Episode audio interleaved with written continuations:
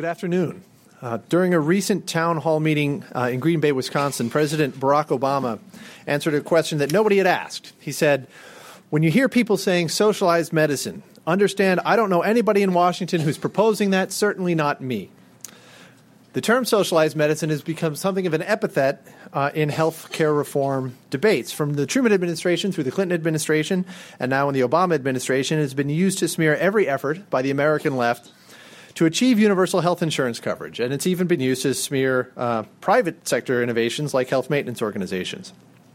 In the 2008 presidential campaign, the Democratic candidates proposed to achieve universal coverage or near universal coverage largely through the private sector by mandating that Americans purchase health insurance and creating new government subsidies and bureaucracies and health insurance regulations. Maybe they would throw in a new government health insurance program, but only to compete as one among many choices in the marketplace. Republican candidate Rudolph Giuliani could barely uh, wait to describe those reforms as socialized medicine. In response, the left has been hard at work trying to neutralize, in the words of Rutgers professor David Greenberg, the talismanic power of this old slayer of reform proposals past, and recast the phrase socialized medicine as a piece of atavistic Cold War era alarmism. What is socialized medicine? Where does it where does it exist, if at all? Is the left correct that the term does not apply to the reforms currently before Congress, or does the left protest too much? To discuss this with us, today is Stan Dorn. Stan is a senior research associate at the Urban Institute. He's an expert on Medicaid, the state children's health insurance program, auto enrollment strategies for providing health coverage, health coverage tax credits, and the uninsured. He's also the author of Are We Heading Towards Socialized Medicine? A policy brief published by the Urban Institute that we have made available to you today and is also available at the Urban Institute website, www.urban.org. My name is Michael Cannon. I'm the Director of Health Policy Studies here at the Cato Institute. And the author of another policy brief we've made available today titled Does Barack Obama Support Socialized Medicine? That briefing paper is likewise available at the Cato Institute website, www.cato.org. Now, the way we're going to proceed today is that I will offer my thoughts first, to be, to be followed by Stan. We'll then open the door uh, or open the floor to uh, questions from the audience. And uh, after that, we'll invite you all to join us upstairs in our winter garden for a luncheon reception. Now, supporters of the healthcare reforms moving through Congress have taken great pains to prove that those reforms do not amount to socialized medicine. To quote Urban Institute President Robert Reischauer, classic socialism involves government or collective ownership of the means and distribution of production. Truly socialized medicine doesn't exist anywhere in the world. Now, Reischauer is correct, but by that standard, socialized medicine does not exist anywhere. Then again, by that standard, capitalism doesn't exist anywhere, and neither does democracy. Others, including Hillary Clinton, have uh, offered another definition of socialized medicine. They've suggested that socialized medicine only exists where there's government rationing of medical care. Uh, pointing to the U.S. Medicare program, Clinton has said, yes, the government pays the bills, but no government bureaucrat tells you what doctor you have to go to or what hospital you have to go to.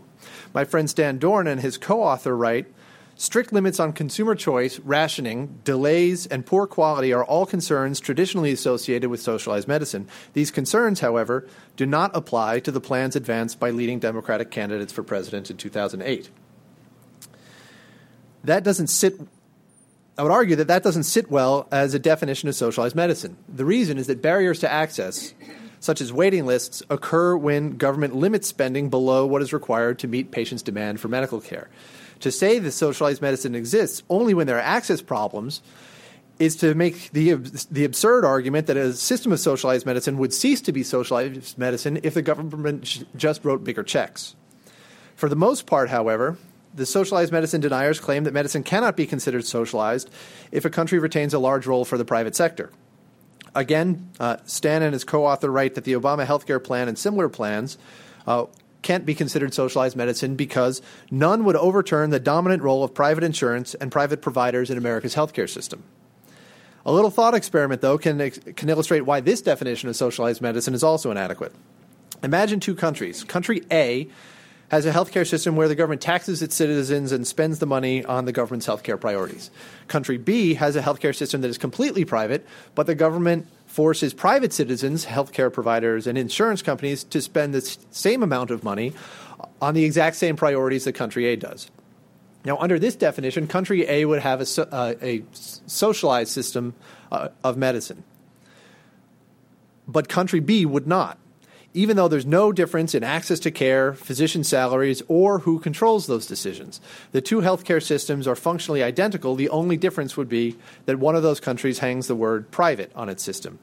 So the presence of a private sector doesn't seem to be the deciding factor. And even Obama healthcare advisor Jeanne Lambrew has written the quote, the government role in socialized medicine systems can include public financing of private insurance and providers. So, what is then socialized medicine? Well, I propose the following definition. So, uh, socialized medicine exists to the extent that the government controls healthcare resources and socializes the costs. Now, notice that under this definition, it's irrelevant whether we describe medical resources as public or private. What matters, what determines real as opposed to nominal ownership, is who controls how those resources are used. Whether we're talking about financial resources like wages, or insurance companies' assets, or physical capital like hospitals and medical facilities, whether we're talking about medical products or the human capital of doctors and other clinicians, ownership over all of these resources is a bundle of rights. When government excludes people from using those resources in forbidden ways, government assumes control over a larger share of each bundle of ownership rights. That equals more state ownership of the financial, the physical, and even human capital in a nation's uh, healthcare sector, and it makes this definition identical to the one proposed by Reischauer and others that socialized medicine is when government owns the means of production. Notice also that the particular decisions that government makes with this control are likewise irrelevant. It doesn't matter whether the government is stingy about medical spending, like uh, Canada's Medicare system, the British National Health Service, or the U.S. Medicaid program, or obscenely lavish, as the uh, as uh, is the case with the U.S. Medicare program. What matters is who decides whether that healthcare system is stingy or lavish.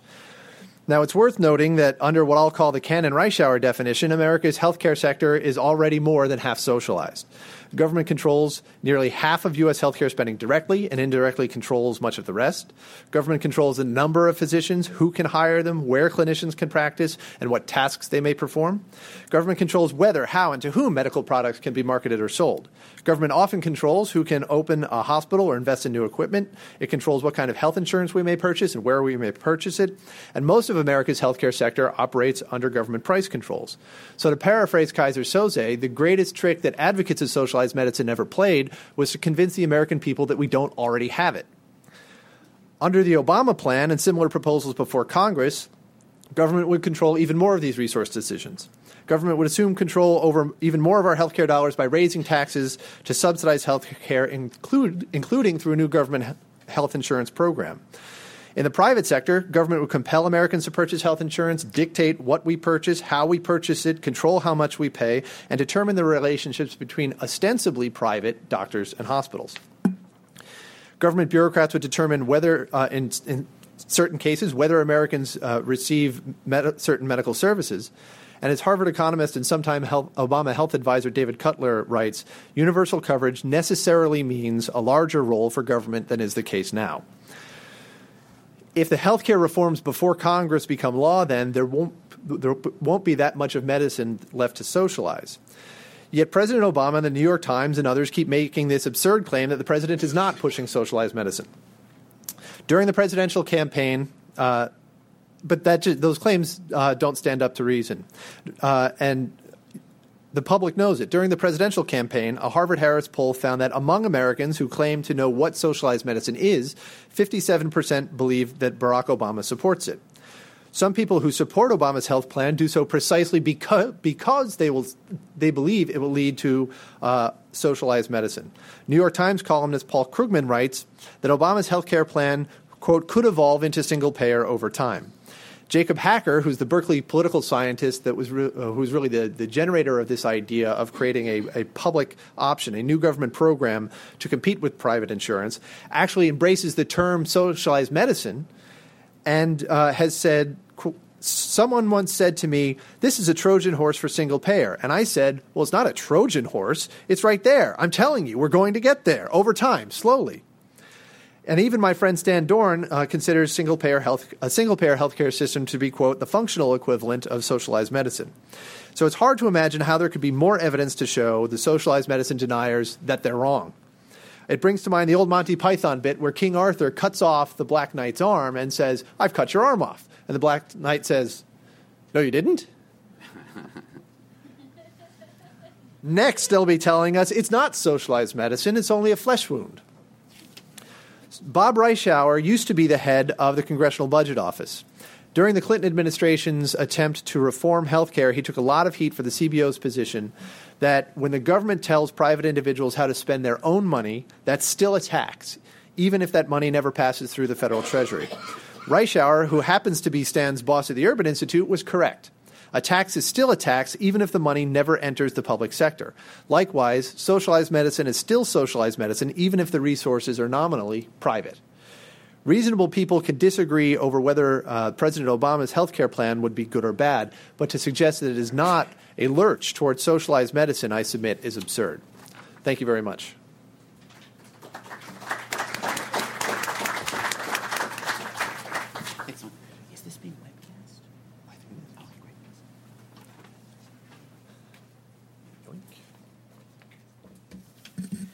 Hearing about uh, Monty Python makes me think about the opening scene Bring out your dead, bring out your dead. Health reform is not dead yet. Neither is socialized medicine, but the two have little to do with each other. Um, I'd like to discuss with you today the question of whether health reform is being discussed in Congress is fairly characterized as socialized medicine. And when I uh, took speech classes in high school, oh, 50 years ago or so, they said you should generally talk about three things. Now, personally, I think that rule is rooted in Christian theology. Um, but even though I'm Jewish, I'm going to follow it, and I'm going to talk with you today about the definition of socialism, whether it fairly characterizes proposals being discussed in Congress, and third, whether this question matters at all. Uh, to begin with, the definition of socialized medicine. In particular, de- or more broadly, the definition of socialism. Now, in a sense, discussions of definition are arbitrary. You can say a word means whatever you want it to mean. There's, you know, the famous line from Alice Through the Looking Glass, when I choose a word, Humpty Dumpty said, it means just what I choose it to mean, neither more nor less. Now, Michael, to his credit, is not going down that road. He wants to do a faithful, accurate attempt to define the term socialized medicine or the term socialism. And the criterion that we use, I would submit, in, in engaging the accuracy of a definition is how well it fits our usage of the term in real life outside outside the, the, the hothouse of political debate. So, socialism. Um, what does it mean? Well, Michael's definition is, it seems to me, a larger role for government means socialism. Anything that expands the government's ability to tell you what to do with your resources, anything that expands direct spending, uh, increased regulation, uh, is socialism, or at least a move towards socialism, a move in a socialistic direction, I think was the phrase that he used. Now, I have a couple of concerns about that definition. One is it fails to distinguish between different types of government intervention, different types of government efforts to change the world in various ways. I'll give you an example. Increased spending, if I understand Michael's definition, would be a socialistic move. Suppose we were to do a voucher plan and say we're going to put more money on the table to increase people's ability to make choices. That would increase spending. That would increase the reach of the government. Would that be a move in the direction of socialism? I'm not sure.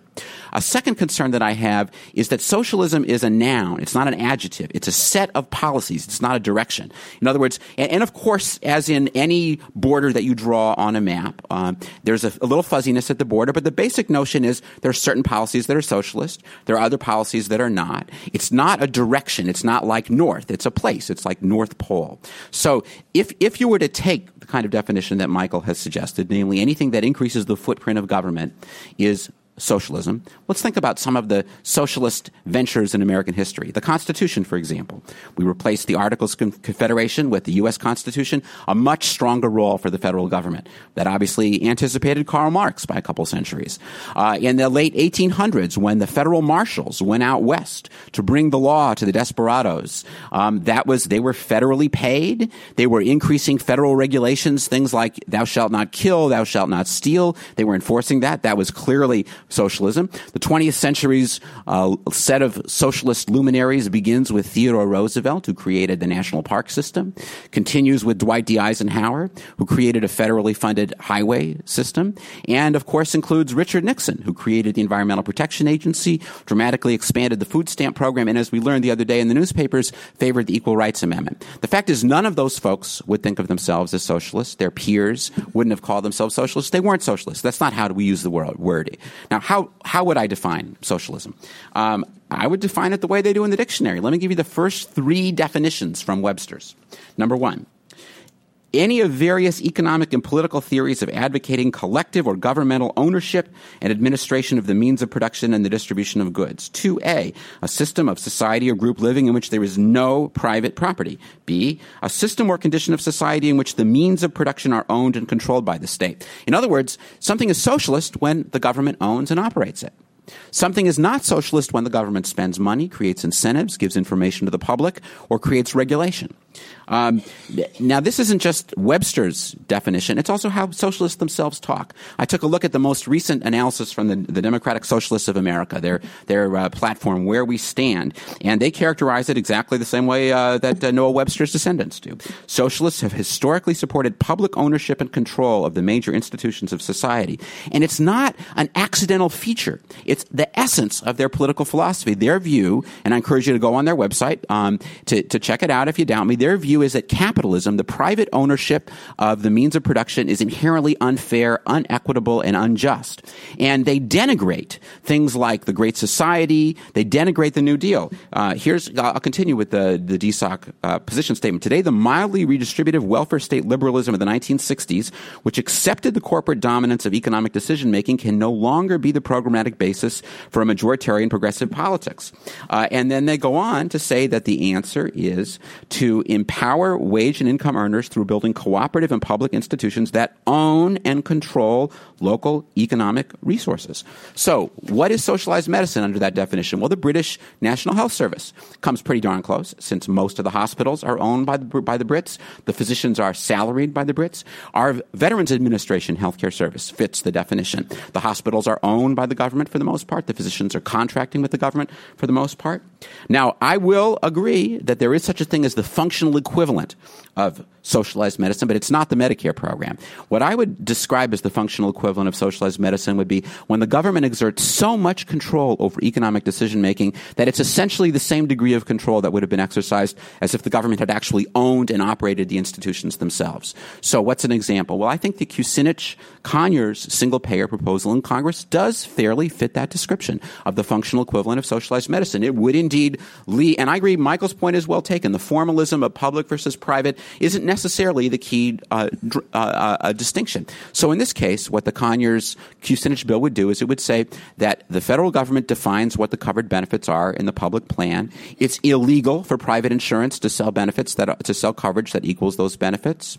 It's illegal for a physician participating in the public plan to contract with someone privately to provide services that are covered for the public benefits. So in other words, it's the federal government that sets the rules for all provision of health care within the areas and it's univer- the demarcated by the statute. The government sets the reimbursement rates. The government establishes formularies. All capital investment is controlled by the government. The government decides where there are new hospital beds. The government decides where there are new MRI scanners, new CAT scanners. Now that is, I would submit, there's very little distinction between that and actually the government owning the hospitals, salarying the physicians, and telling them what to do. But are the discussions that are taking place in Congress right now about the proposals made by Democratic committee chair people, the proposal made by President Obama, are those in the same neighborhood? Not by a country mile. My goodness. These proposals don't even have a national benefits package.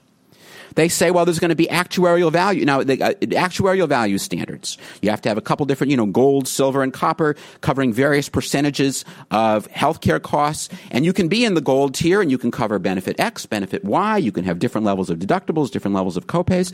And in fact, there's an attempt, a la Massachusetts, to set up a quasi market in insurance to move the health insurance system in the direction of a functioning market. What do I mean by that? Today, um, my employer makes decisions about my insurance and bears the cost. Under this proposal, I, am in the exchange. I make a choice between health plans, and I have to weigh the increased cost of one insurance plan versus the increased benefits or whatever evidence there is of superior quality. So, in other words, it's the consumer who makes that choice and has to bear a significant amount of financial consequences as well as enjoying the benefits of that particular choice. Now, it is certainly not the classic definition of a free market, nothing close, but it does move closer towards a market system uh, than what most of us have now. And in fact, what's interesting is consumer choice increases. About half of us who get insurance from our employer have no choice in what plans we offer. It's take it or leave it. The employer tells us that's what we take. And that's particularly so among low income people. Below $20,000 a year, only 37% of people who have employer sponsored insurance have more than one plan to pick from. These folks could be in a health insurance exchange, have lots of different choices, so there's increased consumer choice. Now it's true there's more government spending. If you want to cover the uninsured, most of them are low income people. You have to provide them with the funds. Otherwise, they can't afford coverage. And it's true. There's increased government regulation. There's a mandate to purchase coverage. There are new rules for the health insurance market. But more regulation and more government dollars is not the same thing as socialism. Socialism is when the government owns and runs the industry or exerts such an incredible tight degree of control that it's the functional equivalent of owning and running the industry. And nothing in this proposal is close to it. Now, uh, Michael mentioned the public plan, and this is something that you indeed do hear people talk about the, the notion of a Trojan, Trojan horse for a single payer. Um, uh, you can uh, uh, ride whatever Trojan horses you want. But um, my colleagues at the Urban Institute are going to be coming out with a paper shortly. Uh, John Holahan, uh, my, the boss who comes between me and the, the Uber boss, Bob Reischauer, um, did some testimony yesterday in House Ways and Means. You can check it out, where we tr- tried to analyze. Suppose you had a system like the one that's being discussed in Congress with an individual mandate. Suppose you had a public plan that plays, pays Medicare and then a little bit extra, which is, I think, what most people are talking about. Uh, and let's assume, unlike a lot of people's projections that you may have heard about, the, these, the, many, many of the other projections that are out there say, well, let's let's just say if you're an employer and you're picking between today's health insurance and Medicare, uh, Medicare reimbursement rates, you're going to pick Medicare because it's cheaper, and that makes sense. But what my colleagues John and uh, John Holahan and others have done is to say, let's model what the insurance industry will do in response. In other words, if the public plan comes forward and offers a cheaper product, it's reasonable to expect the private insurance industry will respond. They'll lower their premium to keep their market share. And what they found is there would indeed be a reduction in the number of people with private insurance, but it would not be drastic. It would be a reduction from 177 million in the status quo 2009 to an estimated 163 million. Now, the, the number may be more than that, the number may be less than that, and critically important are the d- details of policy design. You can set it up in such a way that there's a level playing field. You can set it up in such a way that there's a crooked playing field. And the crooked playing field can favor the private sector, as it does in Medicare today, I would argue, where Medicare plans get paid more per capita than Medicare fee for service. Or you could set it up so it would unfairly favor the public sector. But the key is to set the, the rules of the game properly so that public insurance galvanizes a response by private coverage. I will tell you why, why, uh, why many of us favor uh, the existence of a public option. It has nothing to do with Trojan horse for single payer. I can assure you of that. Um, here's the problem private insurance markets today are incredibly concentrated. Uh, there's been a, a, a, tremendous amount of consolidation in the insurance industry and also in the hospital industry. So at this point, um, there are 36 states, I believe is that the number? Yeah. In 36 states, the top three insurers have 65% of the market. In 34 states, insurance industry concentration is so high that it exceeds the Department of Justice guidelines for triggering possible review for antitrust enforcement. And if you look at the pricing behavior of insurance companies, even the little guys, they shadow price. You know, it's like the little minnows get, they get caught up in the, in, the, in the current generated by the whale. When the big guys go up, the little guys raise their premiums. When the big guys go down, the little guys lower their premiums. So you don't really have effective competition in private insurance markets. Now, you could launch a massive wave of antitrust enforcement, but an alternative is you could put a new player in the game that is not going to have to report profits back to the shareholders, that is going to, to have the leverage to lower the costs and a mark and good reason to share those savings with the purchaser. That's the goal here.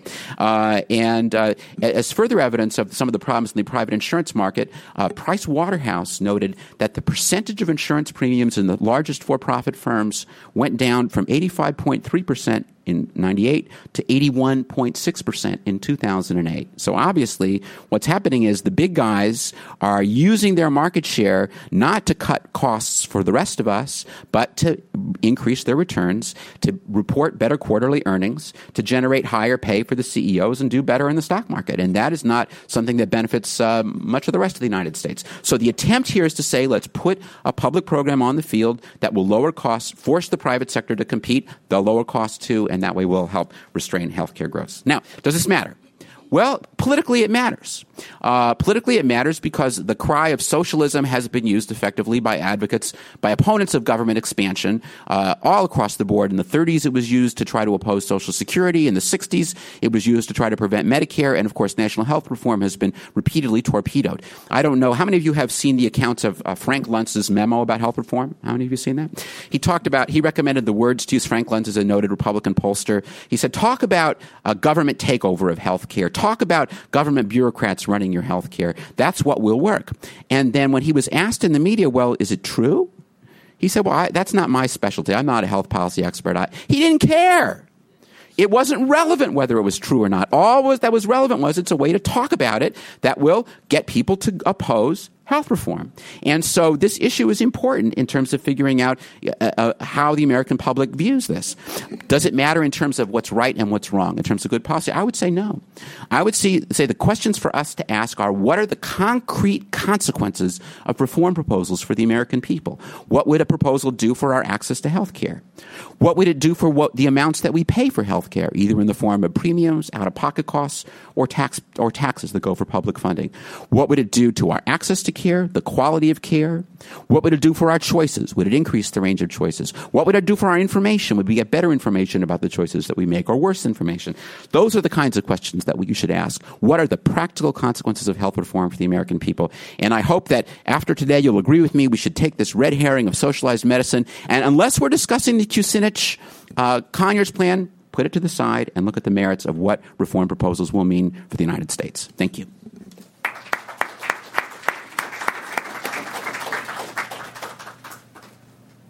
Thank you, Stan.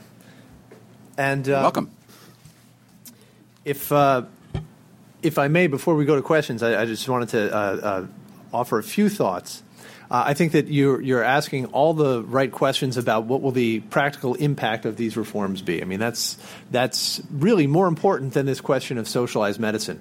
So a lot of people use this issue, you know, use the phrase socialized medicine as shorthand for lousy health care.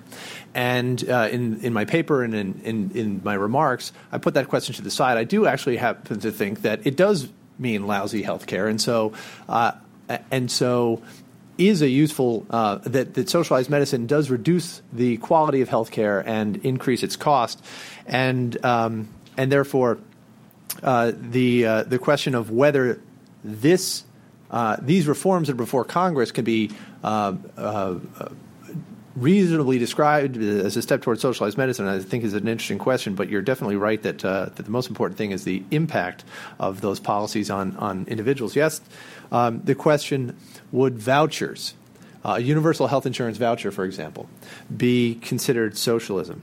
And that, I think, uh, de- uh, depends uh, on the way that it's uh, on the way that it's structured. I'll, I'll, bring in an element of, of my definition that I, I discussed in the paper. I didn't discuss in my remarks, which is that um, it depends on whether that, that policy is designed really to socialize the costs in the sense of uh, the Marxist uh, ideal of from each according to their ability to each according to their needs.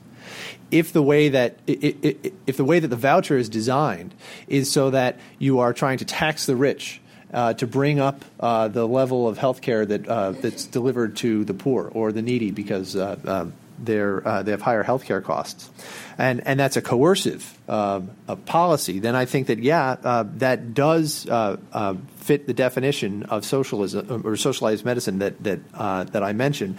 Not only because you're redistributing resources, but because when the government does that, offers a voucher for health insurance, it has to come up. It gives it gives the government enormous control over not just the health insurance market, but the delivery of medical care. The government has to come up with a definition of what is health insurance, so that we know who gets who can get a voucher and who can't.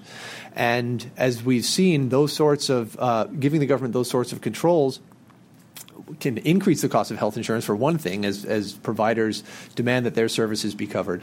But it can also be used to block different types of health insurance, the way that uh, those uh, that the government regulation has been used to block, say, uh, plans like Kaiser Permanente, which is not just a type of health insurance; it's a way of delivering medical care.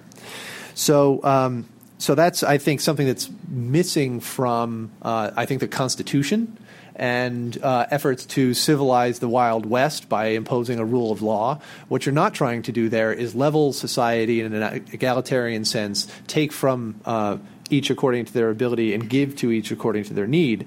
Those are really efforts just to uh, uh impose a rule of law.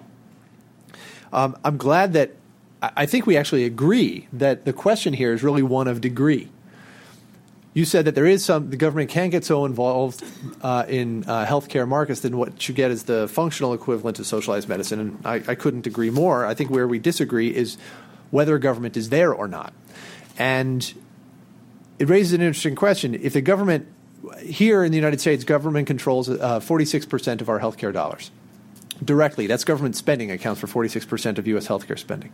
So it raises an interesting question. If the government has by virtue of uh, that uh, doing all of that spending, if it has the power uh, by virtue of its purchasing power to shape our healthcare sector, but it makes different decisions than it might make, say, if the government did have nominal ownership over hospitals and uh, contracted directly with doctors and paid them on a salary. If it makes different decisions this way than it would if the government explicitly owned everything, then is uh, our healthcare sector less socialized? And I think the answer is no.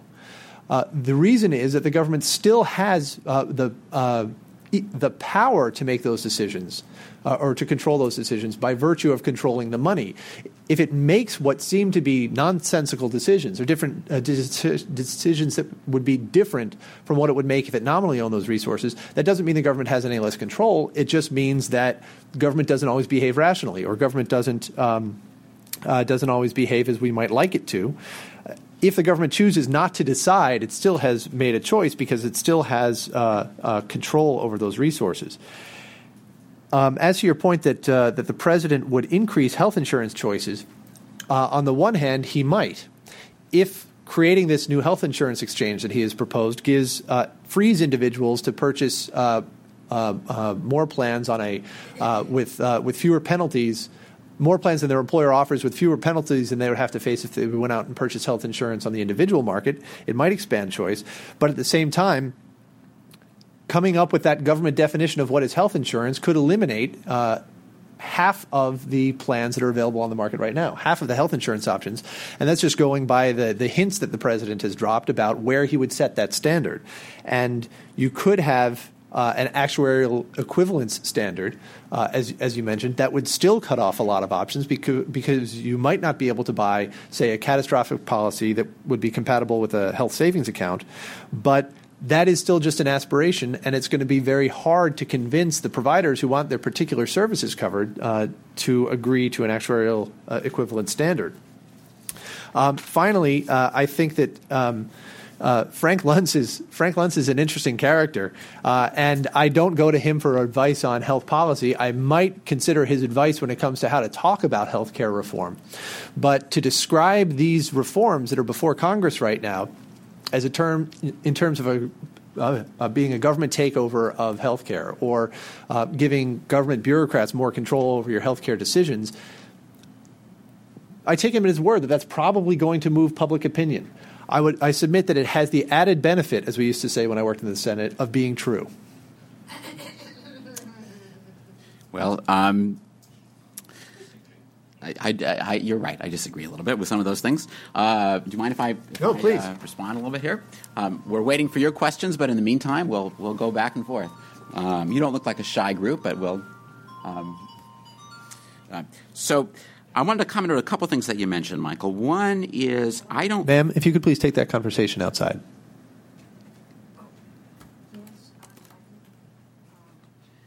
We can wait.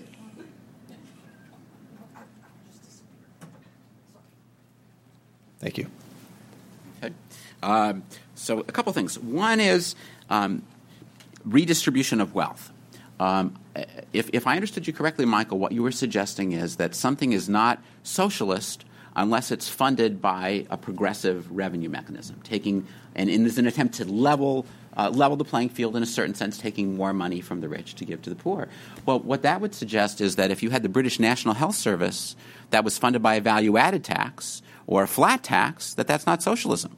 I don't think that's true. If you had, if you had the Veterans Administration giving health care for everybody in America, public hospital, hospitals publicly owned, doctors publicly salaried, and the money was raised by a VAT tax or a sales tax or a flat tax, that would still be socialism. What counts is not how the money is raised. What counts is, is when the money is spent, is it through an extraordinary degree of government control equivalent to ownership? Now, I, I would just take strenuous exception to the notion that because the government is responsible for a large percentage of healthcare spending, that it therefore preoccupies the field just as if it ran, uh, just as if it owned and ran the healthcare system. Contrast the system that we have today with what's proposed by Conyers and Kucinich. Under that proposal, the definitions of the services that are covered are inscribed in federal law, and the only place you can get it is from the federally funded program. Today, we have a tremendous variety of health insurance packages that are out there in the private sector that benefit from federal tax subsidies. With Medicare Part D, not only do you have the standard Medicaid plan, Medicare Part D plan, you have all kinds of actuarial equivalent plans, a tremendous variety of plans with different sorts of coinsurance, different types of covered benefits, different formularies. So, yes, indeed, you have public sector dollars, but the key is that a lot of the choices remain in private hands, in the hands of the insurance company, in the hands of the individual provider. And so that's really the question to ask. Now, so when you look, for example, example, at health insurance exchanges. Uh, you know, what Michael says is absolutely right. Uh, the way most people are talking about it, there would not be an infinite variety of health plans that are available in the exchange. It would not be infinite choice. However, it would be substantially increased choice for the vast majority of Americans who today have a choice of one and only one. Vast majority, not true. More, 50%, 51% of people with ESI are offered just one plan by their employer. They would see a lot more choice Infinite choice? No. I'm not sure infinite choice is desirable, but greatly expanded choice, yes. But critically important is the incentives change under this proposal. I think, it, I think for people who like the idea of health insurance markets, they really need to take this seriously. Um, you know, the, the FEB system, the Federal Employees Health Benefit Program, has been characterized by my friend Bob Moffit over at Heritage as one of the few functioning health insurance markets that we have in the country. Why? If a federal employee picks a plan that costs more, they pay more. And so each individual employee has to decide, is it worth it to me? And they go to the federal checkbook and they see what are the pros, what are the cons, uh, how much is it going to cost? And so it's not just government regulation that drives the choices of the insurance company in terms of benefits, it's a desire for increased market share. And that would be a key characteristic of the health insurance exchange too, if it's done right. And I agree with Michael, it could be done wrong. The details on these things have to get have to be done properly. But honestly, people who like the idea of markets should really take this seriously as an opportunity because what we have a chance to remedy other market failures too, not just the displacement of cost consequences onto third parties, which is a key feature of employer sponsored insurance and a troubling feature of employer sponsored insurance, but also transparency. I mean, right now, if you want to go and buy a non group po- policy in, in the free market, you can't see what the terms are. All you get is a little summary. If you want to buy non-group market non-group coverage, you can't even get a premium quote in states that do medical underwriting until after you've committed and gone through the medical underwriting process, invested a lot of time and then pulled back. So transparency reforms will help the market function more effectively and the shifted incentives I think will help as well. Now, will it be a perfect free market? Absolutely not. But I would argue that for people who like markets, it would move us more in that direction. Um, wouldn't move us towards the end of the rainbow, and it certainly would not be anything like socialized medicine. Okay, I, I, we could go on we for could. a while, but I want to take your questions, and be, I'll take the uh, the chairman emeritus's prerogative, and uh, I give the first question to Bill Niskanen. I find it a, a discuss, discussion of whether uh, discussion of definitions wholly unproductive, wholly and completely unproductive. The issue is whether the change that is being considered is desirable and to whom not whether it is in the direction of what somebody's definition of socialism is. Now, the particular question to Mr. Mr. Dorn, why do you seem to favor a government program rather than eliminating the interstate uh, restrictions on interstate insurance, private health insurance, which would greatly increase the uh, the choice of people um, without having a government program?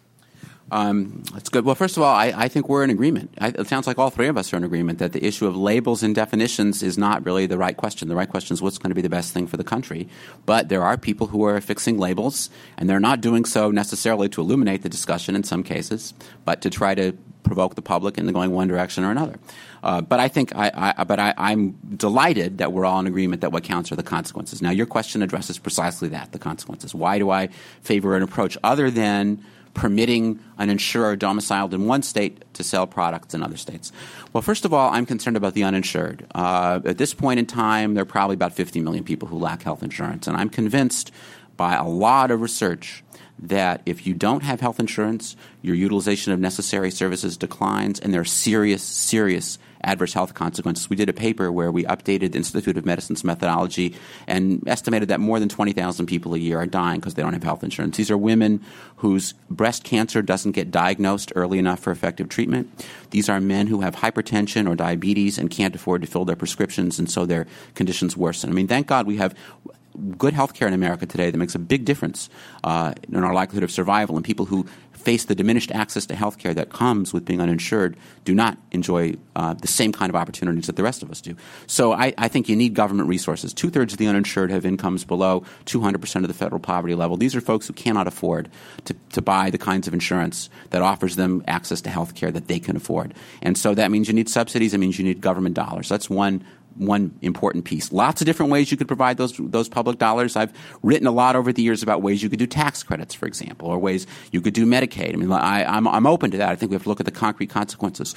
In terms of the specific proposal that you mentioned about letting insurance companies sell across across interstate lines, I worry about that because um, I worry that it, it makes it difficult for the states that have a more um, cons- a, a more uh, I'm, I'm, trying to search for a neutral adjective here, and I don't think I can. Some would say a more um, regulated approach. Some would say a more consumer-friendly approach. Makes it hard for you to maintain those rules. In other words, if you know, if I'm the state of Massachusetts or I'm the state of New Jersey, and I have, and I say everybody who buys insurance in the non-group market has to pay one price for one product, no matter how old you are, how young you are, community rating it's called.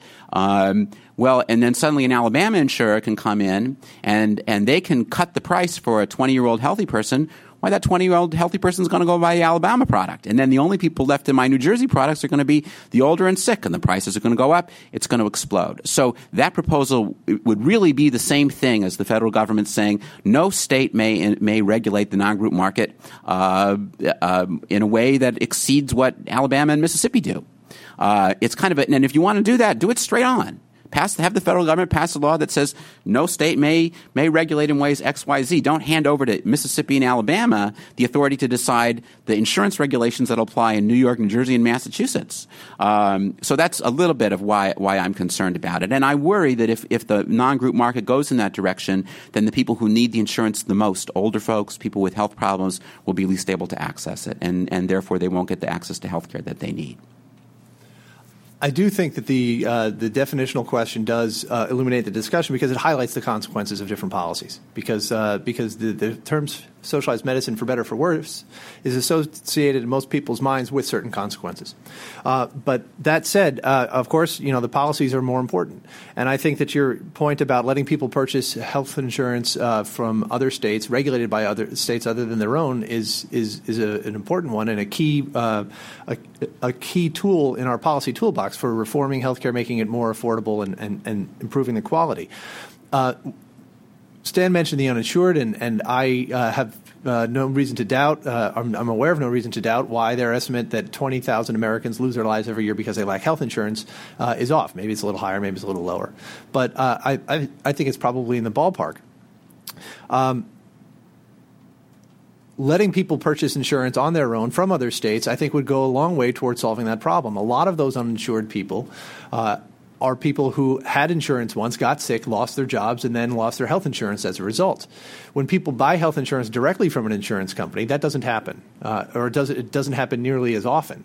Uh, coverage stays with them when they get sick, so the people who buy insurance through the individual market are much less likely uh, to end up uninsured.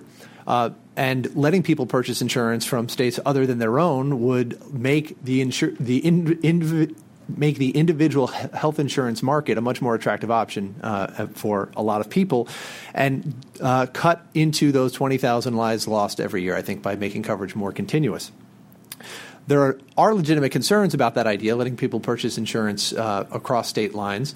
Stan mentioned that uh, some states might gut their consumer protections to, uh, to, make health insurance more affordable, collect the premium tax revenue for themselves, and therefore people in New York would be buying uh, health insurance from Alabama that's uh, that has no consumer protections, and then when their insurance company sto- stops paying their claims, they're not going to get the care they need, and they're going to die.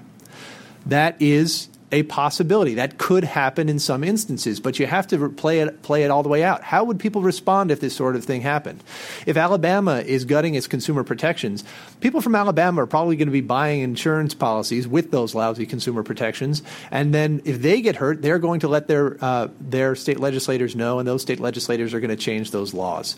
If people in New York are hurt by that, they are going to stop buying health insurance from Alabama. Alabama and the firms that do business there are going to get a bad reputation.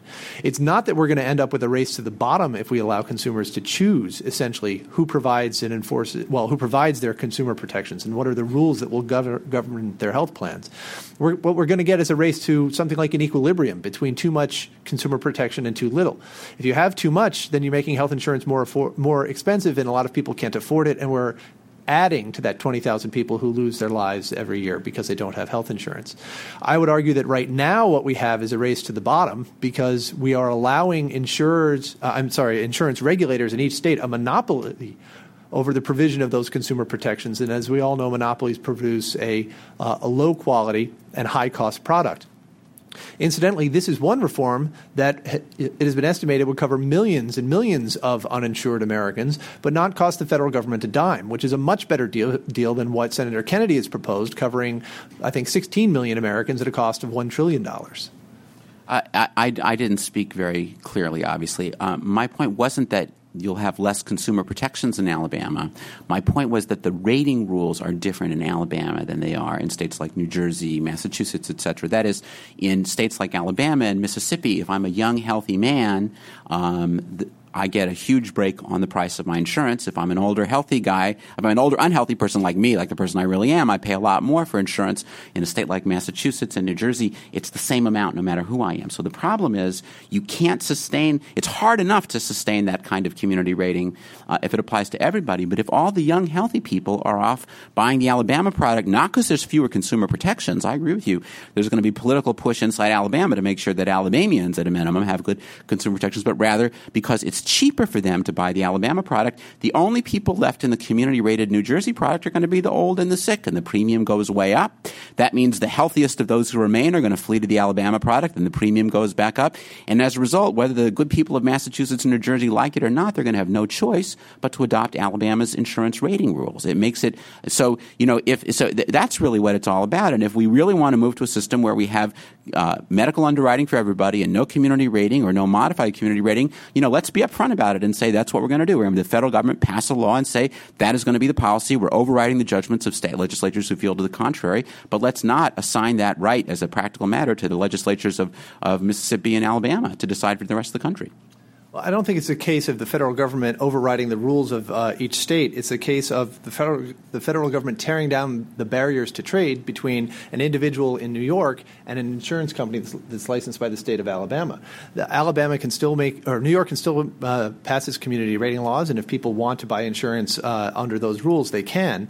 But it's not the federal government telling them that they can't have those rules, only telling those states that they cannot bar from sale within their borders uh, uh, insurance products that operate under other rules.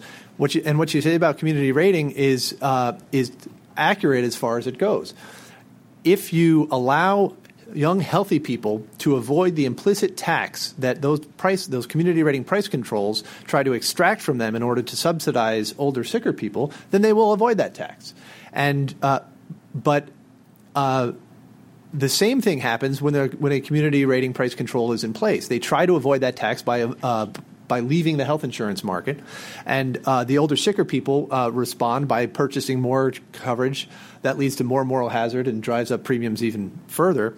And so you get this slow unraveling, what they call an adverse selection death spiral of insurance markets. And that's not just in states that have passed community rating laws. You can also interpret the slow unraveling of the employer sponsored health insurance system the same way, because there the federal government imposes a, uh, albeit loose form of price control that says that no employer can uh, charge different, two different employees a different premium for the same plan. That's in effect a price control that prohibits risk rating of employer sponsored health insurance. And what we see is a lot of healthy people opt out of those plans, um, and the, the, the, people who remain in those employer plans are generally sicker, and the cost of those plans are going up and up. This is not sustainable over time. And what we find when we look at markets that do allow market prices for health insurance is that they do provide secure coverage to people, provided those people buy insurance when they are healthy. And when they get sick over time, their premiums don't go up just because they got sick. They go up with the average in the group, and the and the and the healthier people in their group subsidize the sicker people. Now that as as you as you suggest, there w- there will be people who are left out by the market who cannot obtain health insurance, and I would argue that in a decent society we want to take care of them. We want to make sure that they get the medical care that they need, but that's not the same thing as uh, saying that they should have health insurance. We should be open to trying to sub- subsidize them in different ways, and we should, uh, I think, especially try to avoid any way of subsidizing them that, that's going to undo the good that the uh, that insurance markets can do for the vast majority of the population who uh, buy, buy health insurance before they get sick and then need health insurance later. Well, we could go back and forth, but let me suggest that rather than doing that, let's get some more questions. Good idea. On the aisle. Uh, two points. Uh, one is, um, you know, I know labels are not the flavor of the month right now, but I think that uh, what we described is paternalistic medicine, and um, and I would say that in some ways it's almost a little more dangerous than socialized medicine. For instance, uh, Singapore, very free market oriented society, but there are a lot of rules around how people should live their lives, military service, you need to buy a house at a certain age and have three kids and so forth. And it's hard to put a price tag on, on, on activities that are mandated by the government, for instance, two and a half years of military service. What's the price, what's the price tag of something like that? And I think uh, having, having socialized medicine is at least easier to put a price tag on it. Um, uh, the, the, the price tag that, that society bears as opposed to having mandates and, and requiring people to do certain things. Second point is uh, with regard to I think there, there seems to be broad consensus that we don't want um, a single payer or completely socialized medicine, and as well as we don't want to see people bleeding to death in the ERs. Um, I would just like to get uh, each of your opinions on what that right balance is. Where, where you know, how should how should what's the optimal mix uh, between socialized and uh, free market forces in this? I'm happy to take that first. I think the optimal mix is not to have socialized medicine in, uh, at all, but to have freedom. Now, that is a lot of people will hear that and think that that means that uh, uh, that means no charitable care, and that that's not what it means at all. It means that charitable care would be provided voluntarily. Now, that's not going to happen in my lifetime, and I recognize that. Uh, but uh, there are better ways of providing um, health care for the the vast majority of the population. I think that that those b- better ways involve uh, more market forces, individual ownership of, of the resources, letting individuals contr- own their healthcare dollars, choose their own health plan, and uh, reducing regulations so that the market can offer a wider variety of uh, health plans and ways of delivering medicine. And I think there's a lot of evidence from here in the United States that that is going to increase quality at the same time it reduces the cost of healthcare, making it more uh, affordable for, for everybody and reducing the number of people who are in need, who, who need charitable care. And what do we do about those people? Well, if government is always going to have uh, a role in that, uh, in, that uh, in providing charitable care to people, at least in our lifetimes, I think there are much better ways of doing it than we're doing it right now. The, the, federal Medicaid program encourages states to enroll people in their Medicaid and, this, and state children's health insurance programs who don't need to be there.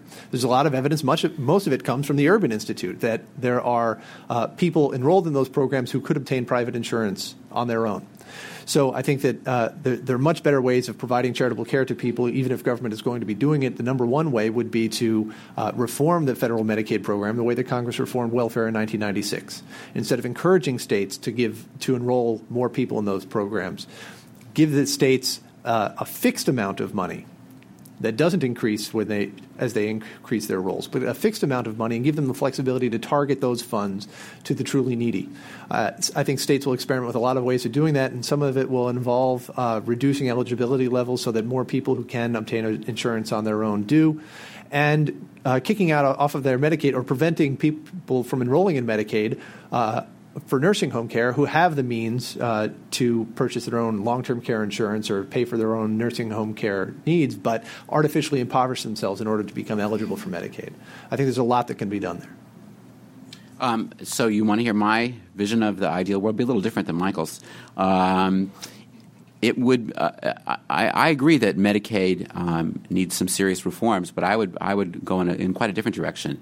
Um, today, the federal government forbids states from covering poor people through Medicaid unless they fit a federally defined category, meaning child, parent, pregnant woman, elderly or disabled. Uh, so if you're somebody between the ages of 21 and 64, you're not so severely disabled that you can't work, and you're not currently caring for a dependent child, doesn't matter how poor you are, you can't qualify for Medicaid under the, the general program rules. Some states get waivers, et cetera. But as a result, more than half of the low income uninsured in America today are these non categorical adults, childless adults, empty nesters. So step number one, I think, is to say let's let's take Medicaid and and make sure that it covers everybody in America who's poor. Step number two would be to say for people who are low income or moderate income, people who don't make enough to be able to afford coverage. Um, without an employer's help, we need to help them afford coverage. And when I say coverage, I agree with Michael. The point is access to health care. Health insurance serves two goals. One, it guards assets against an unforeseeable um, occurrence, you know, being hit by a car, terrible injury. That's the classic function of insurance. But health coverage, as it's come to evolve in the United States, does more than that. It's the way we have access to health care. And, um, and folks, if you want the kind of health insurance that makes it affordable, to access. And when I say affordable, I mean without paying thousands of dollars for deductibles, uh, you know, twenty percent co-insurance amounts or more, things that that that moderate income people just we know if you earned less than fifty thousand dollars a year, you're going to go without essential care. If you have a high deductible plan, if you want to make that coverage affordable. You're going to have to subsidize people. The cost of the average employer based plan for a family in America is about the same as full time minimum wage employment year round. So the bottom line is yeah, Medicaid for the poor, significant premium subsidies for people who are have incomes above the poverty level but are unable to afford coverage, establish market like mechanisms like a health insurance exchange where you have a range of plans in which people can choose, make sure that people can. Um, experience the financial consequences of their choice, so it moves it more in a market direction so that plans uh, evolve not just in response to government command, command, but in response to market forces. Make it possible for people to, not just for the small employers and individuals without access to employer sponsored insurance to buy into those exchanges, but big companies too. I mean, ultimately, we want to be in a position where no matter who is your employer, if you like your health insurance plan, you can keep it over time. And I think that's critically important to bringing down healthcare cost growth, too.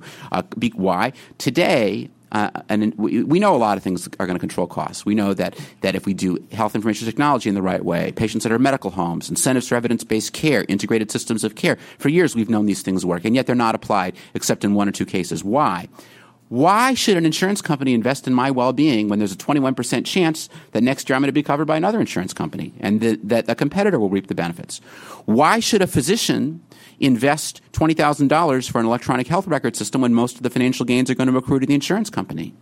Why should a hospital invest in implementing effective programs to reduce rehospitalization when the benefits accrue to an insurance company and the hospital may even lose revenue as a result? If instead we shift to a system where the insurance company is going to have my business over time, it then has an incentive to invest in my long term well being. So, those are some of the reforms that I would advocate. This question may be a little a little off of what you're talking about, but uh, uh, you, if you if you think it is, then just don't answer it. Um, you're talking about making essentially how do we make uh, medical services cheaper? How do we provide for the poor? That's the sort of simple underlying problems, and I I'm always amazed that I hear very little about well, why don't we get rid of all this uh, this licensing restrictions that we have. Let why don't we have systems where people go online and, and take a big gigantic questionnaire and solve their own health problems to the extent that they don't have the money. Why don't we have a system where where we have to where uh, people have to get a doctor's permission to get a prescription? I believe that all this regulation is not really there to protect the consumer. It's always done. It's always said that way. But what it's really there is to protect the professions and the number of people that go in there. Uh, final point is, I mean, why does somebody have to, to become a doctor have to go to that? Sir, could you speak into the microphone? Oh, why why does somebody who wants to become a doctor have to go to four years of undergraduate, three years? I mean, we have created a system. That's where that's where the system to me creates such expensiveness. You go to a doctor and uh, it's it's very very expensive, and people, of course, because of insurance, they're, they've actually become oblivious to just how expensive it is. I actually think there's a lot of what you say that makes a lot of sense. Um, in particular, I think, you know, that that well, you think so. We agree. Um, I, you know, I I'm I think that, that, that licensure and pr- scope of practice laws in the states that diminish the ability of non-physician professionals to provide health care, it's a real problem. I mean, we're facing a shortage in this country of primary care physicians. There's a lot that advanced practice nurses can do, that physician's assistants can do, that they're not allowed to do. And I agree with you that it's oftentimes it's not a function of what's really going to protect the consumer. It's a function of, you know, the docs are a guild and they lobby the legislature and they're politically powerful and they get those rules passed. I totally agree with you. But on the other hand, I think there are needs for some regulation. I don't have the specialized, and I don't know whether, you know, Joe Smith is a competent medical professional or not. And yet I know when he tells me that this pill will work and that one won't, when he tells me that, that, you know, you can take this and it'll have such and such a result and it's been tried for 20 years so you don't have to worry, Stan, about what its implications are going to be. I need to know that I can trust that guy's training and judgment or that woman's training and judgment. So, so certification and licensure, I think, does play a critically important role. Um, you,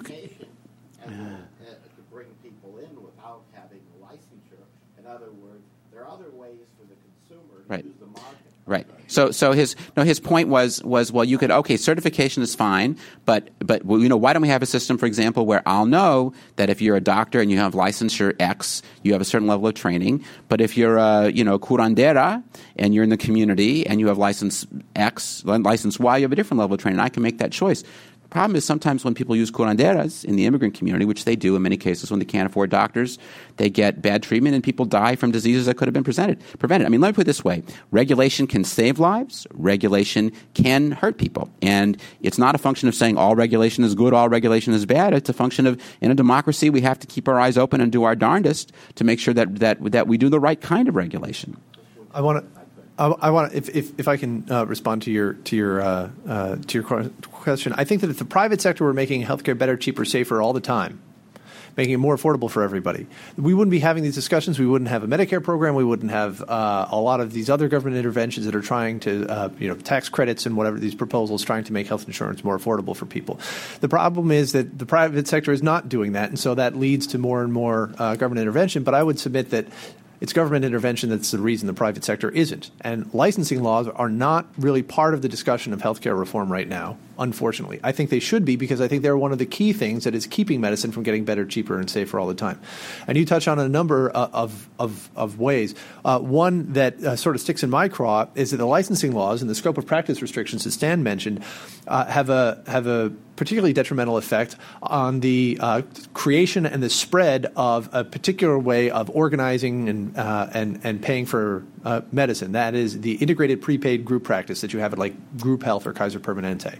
These are plans that uh, rely on uh, mid-level clinicians more often than uh, than not or more often than the rest of the health sector, and uh, look, for other ways to make medical care more efficient. You sort of hinted at the idea of using computerized diagnostic tools to help people uh, f- figure out what's wrong with them at a lower cost than going all the way to the doctor or uh, or, or, or see a nurse practitioner. But nurse, doctors and nurse practitioners could use these uh, tools as well those sorts of health plans, like Kaiser, have an incentive to in, invest in those things, just like they have an incentive to invest in electronic medical records and so forth, because they will make uh, health the delivery of healthcare less expensive, and that actually benefit accrues to Kaiser as opposed to the rest of the healthcare sector.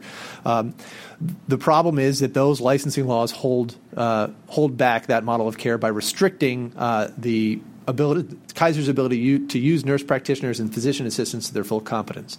I think Stan is right. You need some form of uh, uh, quality assurance and even some form of government regulation in order to uh, make sure that uh, you are getting a quality provider who knows what they're talking about.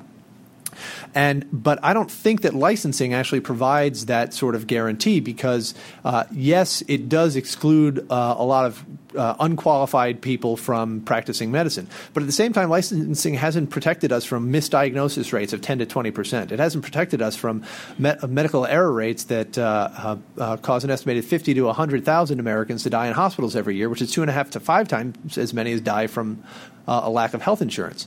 So um, I think that there's a better way of providing that sort of quality assurance, and it's analogous to what we were talking about earlier, letting uh, licenses that are issued by one state be used in other states uh, when, in terms of health insurance.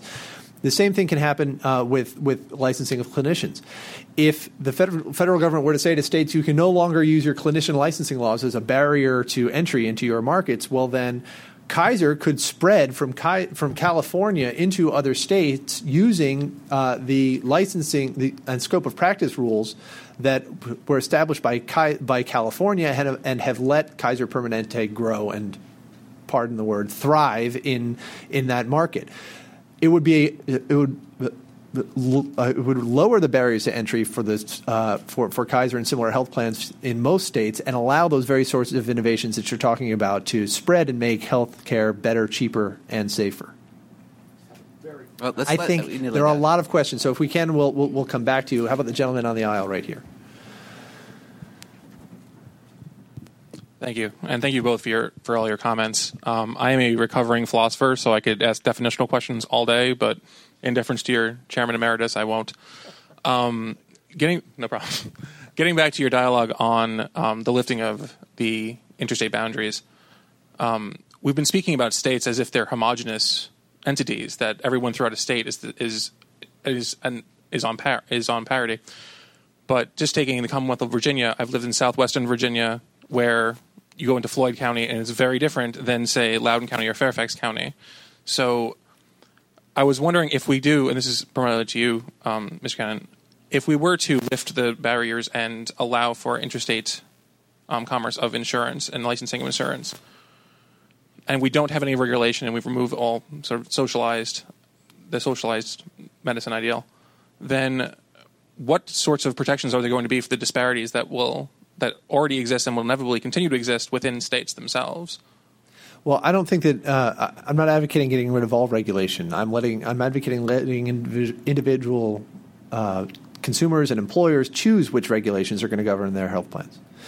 So, um, and I also think that you know there's there, uh, there's a strong uh, role that government can play in enforcing contracts, of course, and uh, in the case of uh, uh, clinicians, I think that the local medical malpractice rules should always apply, rather than a malpractice rules from another state. So, even if another state's uh, licensing rules would would follow uh, the the provider. I don't think that the the MedMal rules should. I think those those should be determined locally and maybe even in some cases by contract. But as, as, to the issue of what about you know what about uh, uh, uh Lee County, Virginia versus uh, Fairfax County, Virginia?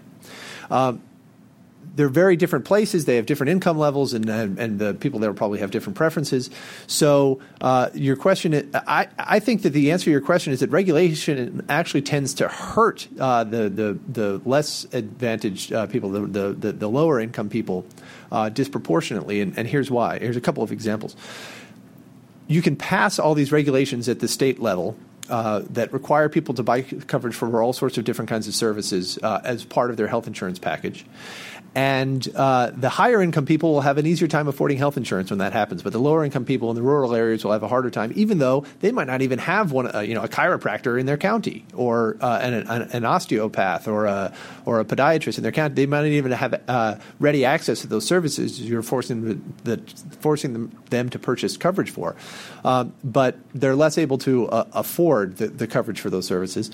Uh, and what what what you'll find when it comes to clinician licensing is states that have um, uh, states where a larger share of the population is rural and very spread out, spread out, I'm sorry, spread out, tend to have uh, much looser, or I should say, um, much broader scopes of practice for nurse practitioners, for example. So that nurse practitioners in rural states like Montana and Wyoming can prescribe narcotics. Uh, as actually, I'm not sure that in those states, but they have broader prescriptive authority than in highly urbanized states. Uh, but in states like California, where you have uh, both highly urbanized areas and some pretty spread out rural areas, you get a problem. The, uh, the, the, the, lobbyists for the, for the physicians and the nurse practitioners, they'll tend to narrow the scopes of practice for other clinicians so as to reserve more of the market for themselves. Uh, which is fine if you're in an urban area and you can go see a doctor, but uh, it's, it's, it makes things harder in uh, rural areas because um, the nurse practitioners have more restrictive scopes of practice. They have, you know, an urban uh, scope of practice, if you will, and uh, it's harder for people in the rural areas to find to get access to care because the scopes of practice of the nurse practitioners are not as broad. Uh, just because a larger share of the population is in an urban area and they can uh, get away with uh, uh, uh, restricting the scopes of the physicians can get away with restricting the scopes of practice of of nurse practitioners just because of the political dynamics in that state. So I think actually that letting insurance licenses and letting clinician licenses travel across state lines is, is going to help people in rural areas like Lee County, Virginia, and the rural parts of California, uh, whereas existing uh, uh, monopolistic regulation and those barriers to trade between states uh, actually hurt those uh, those people. Uh, I, would like to make three comments, if I could. Number one, about licensure, interstate licensure. Be really, really careful, my friends. Um, often, it's it's not easy to take a license away from a doc. Uh, sometimes it happens. In, in, fact, it's often the case that maybe somebody's a drunk or uh, a drug addict uh, or just a really terrible doctor who doesn't keep up, who makes awful, awful mistakes. And through a lot of difficult work, that license gets pulled. And if we create a world where the doc just needs to go and find a license someplace else, I would be really worried. So be careful. Uh, number two, in terms of thinking about interstate purchases of these kinds of things, I, I thought of an analogy. Um, because because my my concern is really you have to think about the dynamic, how things evolve if we permit interstate sales, and and you really would be taking away a lot of authority from state governments. And let me give you an example: uh, medical marijuana can be sold in California on terms much more liberal than are allowed in most states. Suppose we passed a law that said it's illegal for a state to bar commerce, interstate commerce that involves medical marijuana. If there's medical marijuana that's sold on terms in one state, it, it has to be purchasable elsewhere. My friends, do you honestly think that uh, uh what would happen to the Commonwealth of Virginia's ability to regulate the sale of medical marijuana within its borders be gone as a practical matter. So we need to be aware of what the consequences are and just be honest with each other about what it is that that that uh, the results would be of these policies. Maybe it's a good idea, maybe it's a bad idea, but let's be clear: it would mean that a, a certain level of deregulation would be mandated nationally, regardless of what the people in a particular state might want. And maybe that's a good thing. Maybe it's not, but let's just be clear about it. The final point that I would make is, um, and I and I uh, I make this uh, uh, hesitantly being here in Cato, uh, but I will make it anyway, which is that we spend a lot more than the rest of the developed world on healthcare. We spend 50% more per capita than any other country. We're the only developed country that doesn't insure all of its people, and by a lot of quality matrices, not all, but by a lot, we don't get 50% more than every other developed country does. Now, let me point out that all the other developed countries have a heck of a lot more regulation than we do. They have a heck of a lot more third party payment than we do. So it's not necessarily the case that more regulation equals poorer quality, more regulation equals equals higher cost. Other countries have found a way to avoid that dilemma. Perhaps we can too. Um, I, one other interesting fact that I've mentioned to you: if you were to look at a graph of per capita spending in the United States versus the rest of the developed world, until the early 1980s, we were not number one. Germany was a little above us in the in, in like early 80, 81. Check it out. Look at the graph when you get back to your office.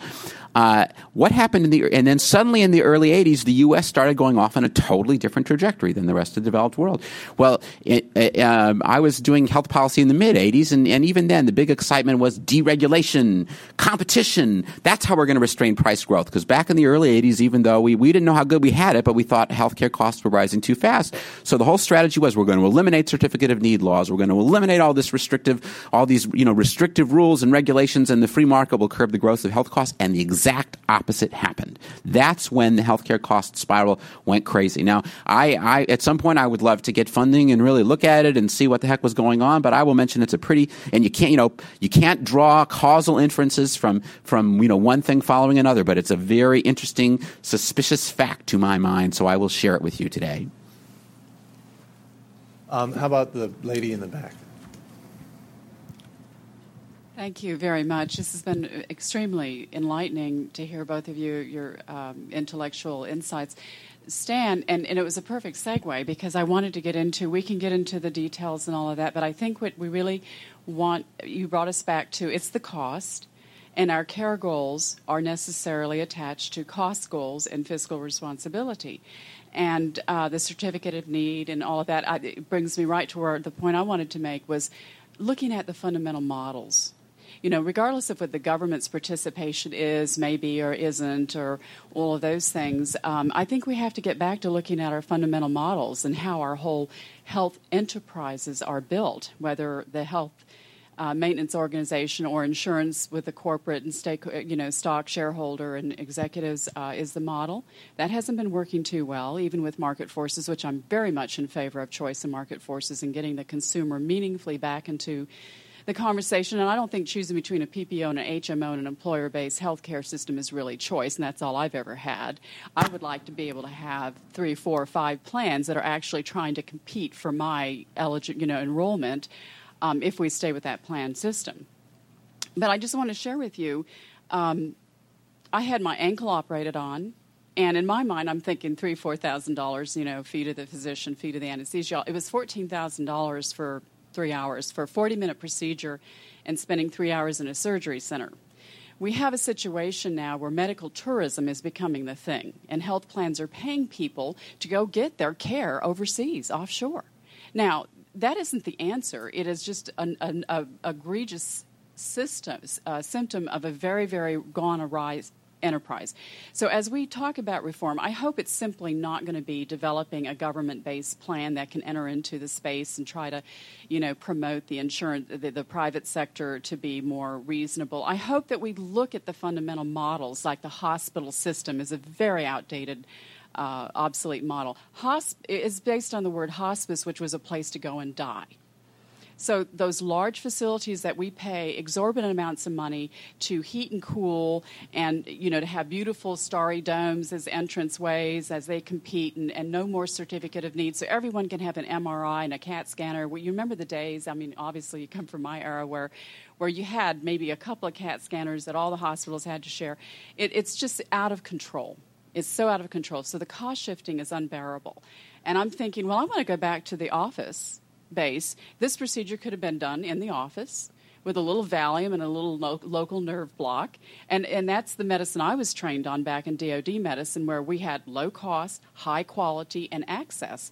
And I'm not saying that socialized medicine is the way to go, not the way any of our models that we have seen. And I don't even want to use the word socialized because I think it's really the practical effect of have we achieved care goals, quality, and fiscal responsibility? And does the consumer have a place, a meaningful place to help drive the drive the forces and the quality. So I want to challenge both of you into putting your intellect on looking at model changes. You know, where where can we go? How what can we do besides a hospital based model? Because that's seventy five percent of our healthcare cost right there. Well, I think the models are mostly driven by uh, the the payers, and uh, the biggest payer in the U.S. healthcare sector and in the world is the Medicare program, and the Medicare program pays uh, hospitals uh, on a fee for service base, a fee for admission basis. Really, it um, it has a very rigid payment system. It often overpays hospitals, and so denies consumers uh, and taxpayers the benefits of more efficient ways of doing things. And then when it gets into paying ambulatory surgical centers to do th- the same procedures, uh, it ends up uh, the same sort of thing happens. It sets its controlled price at one level and it stays that way for way too long, whereas competition would have competed that down. So I think you need to change who controls the money and how we determine the prices that we're paying if you want to change the way that medicine is delivered uh, and make that more efficient. Right. When, and when I say you should change who's paying, I think that should be uh, the, the consumer should control the money, not necessarily to say that the consumer should be writing $14,000 checks to the hospitals, but that the consumer should be able to move from health plan to health plan uh, depending on which one provides them the most uh, uh efficient care, the most affordable care, and the most appropriate setting. So. Absolutely.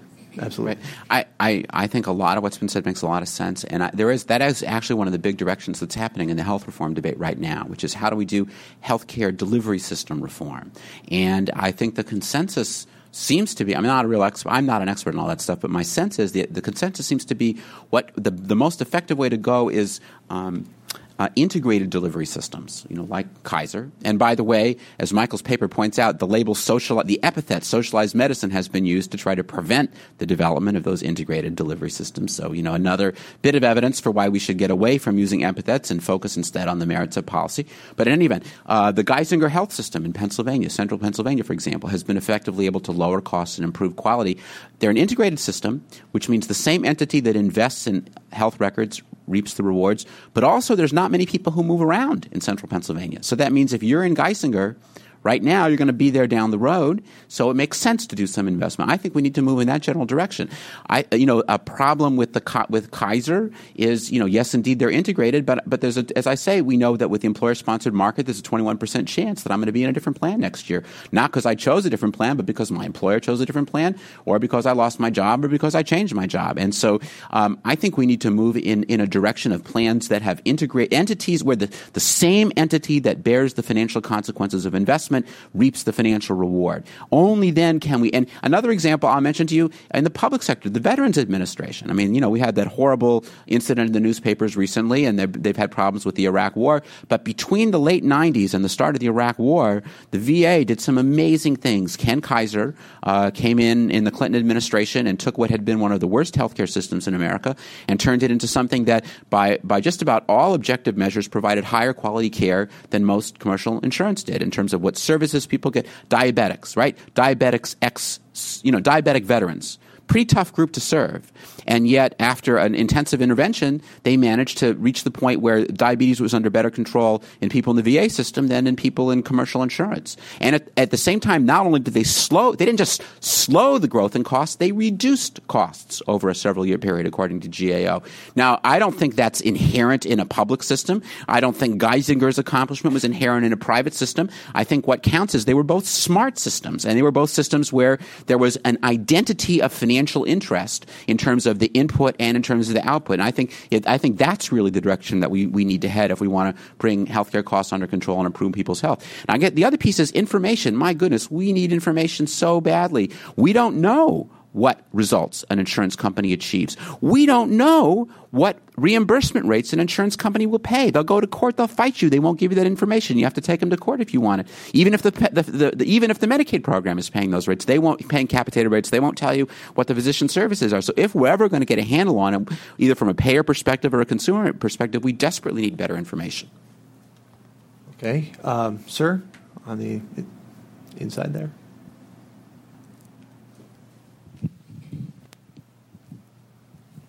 Hi, my question is primarily for Mr. Dorn. Uh, what makes you think that uh, a public section of the healthcare sector uh, that will compete with the private sector, how will it not eventually overtake the private sector? As each generation of politicians, you know, playing their to their constituents says, well, you know, we can give you a little more, we can give you a little more. How is it going to stay competitive and not not become something greater? Yeah, I think that's a, I think that's absolutely a fair question. Um, did everybody hear his question? Okay. Um, I think it's you know you can set it up so that there's a level playing field or so there's not a level playing field. I mean there are plenty of examples of where the private sector has done quite well uh, in taking business away from the government. I'll give you a couple of examples. Medicaid, Six, as of 2004, according to to HHS, um, under the Bush administration, 60% of Medicaid beneficiaries were enrolled in private insurance as of 2004. 10 times as many as were enrolled in 1991. I'll give you a second example the, the post office. Uh, in the, before the recession took place, there was about $90 billion worth of revenue being received by UPS and Federal Express. They managed to take a heck of a lot of business away from the post office, and I think the post office has had to improve its service as a result, and I think we're, we're all better off because of it. Uh, competitive sourcing of federal government work. For decades, we've had rules in effect under which private industry can come in and compete with government employees and take jobs away from government. Um, the most recent year for which data are available show more than $200 billion of private contracts in the Department of Defense alone. Now, maybe it's a good idea, maybe it's a bad idea. Um, but I think I, am not terribly worried about the ability of the private sector to compete. I think the history of Medicare suggests that what ha- that if anything, what happens is the private insurers go to their, you know, their, they, they can lobby and they set up the rules of the game so that they're favored. When Medicare first began getting into the HMO business, they paid HMOs the same per capita rate that they do for fee for service Medicare folks. And what happened is the healthier people tended to opt into the capitated market, and so everybody said, well, they're they're being overpaid. And then they adjusted the rates to reflect the experience level of people inside the plans, and then suddenly they didn't do so well. Most recently, since the, I mean, the, the Medicare drug benefit passed, I mean, let's, you know, let's be honest, the thing passed with, the, it was uh, lots of stuff, with a lot of goodies were in there for the docs and the, and the, and the prescription drug companies, and one of those goodies was that the, that the, the private uh, plans got extra money be above and beyond the average for fee for service. So, in fact, the way it's worked out is the private sector has done pretty darn well for itself. So, you know, yeah, uh, absolutely, in theory, you could set it up so that one side wins or the other side wins. I think the, I think the, the, the goal here would be to say, let's work hard, let's do our very best to set up a set of rules so that it's a fair playing field, fair to the consumer, so that we all benefit, so that we have private insurers that aren't exercising their oligopolistic power and refusing to compete and refusing to share their gains with us and instead pocketing their gains and sending them off to shareholders. I want to see those premiums come down. And I think if we have vigorous competition, it'll happen. I, uh, I, I, don't see how. Um, um, I, I, agree with your with your concern. I don't think there can be a level playing field between government and private insurance, uh, and I don't see how taking uh, how uh, how the government. Either in the Medicaid program or in the Medicare program, the government writing checks to insurance companies instead of writing checks directly to doctors is somehow the private sector winning, or the private sector outcompeting uh, government. Um, that's just politicians deciding to write checks to different people. Uh, it's still a government program. It's still controlled by the government. It's still the, the, government controls the money. The politicians control where, where the money goes, and special interests, of course, influence the politicians. And so, I agree with Stan that the the insurance companies are ripping off the taxpayers through the Medicare program and probably the Medicaid program as well. But uh, you know, I don't know that there's a right answer between should we let uh, if the choice is should we let doctors uh, and hospitals rip off the taxpayers or should we let the insurance companies rip off the taxpayers through these government programs. Uh, so I don't think that that's an, an example of, uh, of, of the private sector beating government. Um, or outcompeting government. The, the, the, government's share, I think, either in both of those instances, either remained the same or grew. Um, and as far as the, the, the postal office, post, postal service, I think that is an important um, uh, an important example of, of of how government competes in um, in the market for first class mail, the U.S. Postal Service is granted a monopoly by the government, so that no one can compete with it. It doesn't pay taxes. It doesn't uh, even pay parking tickets. Um, it it is showered with all sorts of advantages by the government that uh, um, that that that not only affect the market for first class mail, but affect the market for uh, other services as well. I think the fact the fact that uh, that um, UPS and FedEx have been able to compete in those other markets so uh, so well just hi- highlights how um, inefficient government is and, and how uh, the private sector uh, does uh, do a better job when the government is uh, is um, is bestowing fewer unfair advantages on its own plan. But I don't think you can completely eliminate those unfair advantages. And I have to uh, make that the last question because we're at about 1.30 right now. So thank you all for coming, and I hope you'll join us upstairs for lunch in our winter garden. And I want to thank Stan Dorn for coming here as well.